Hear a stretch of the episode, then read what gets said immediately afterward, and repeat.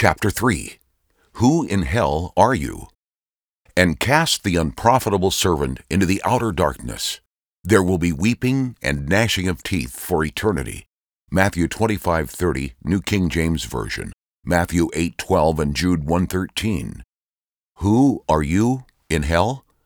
Just another soul who didn't pay heed to all the warning signs. Not even the devil is running anything in hell.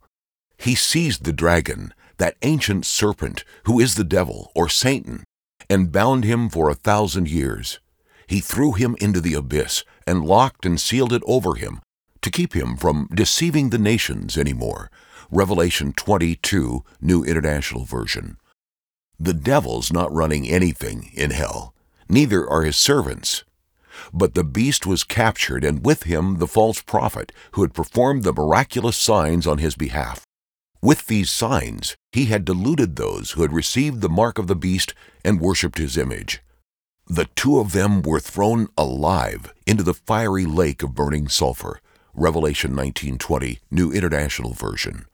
The cowardly, the unbelieving, the vile, the murderers, the sexually immoral, those who practice magic arts, the idolaters, and all liars, their place will be in the fiery lake of burning sulfur.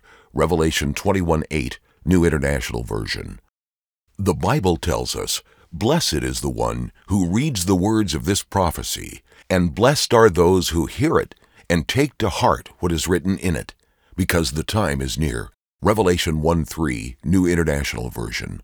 So, who in hell will you be? Nobody.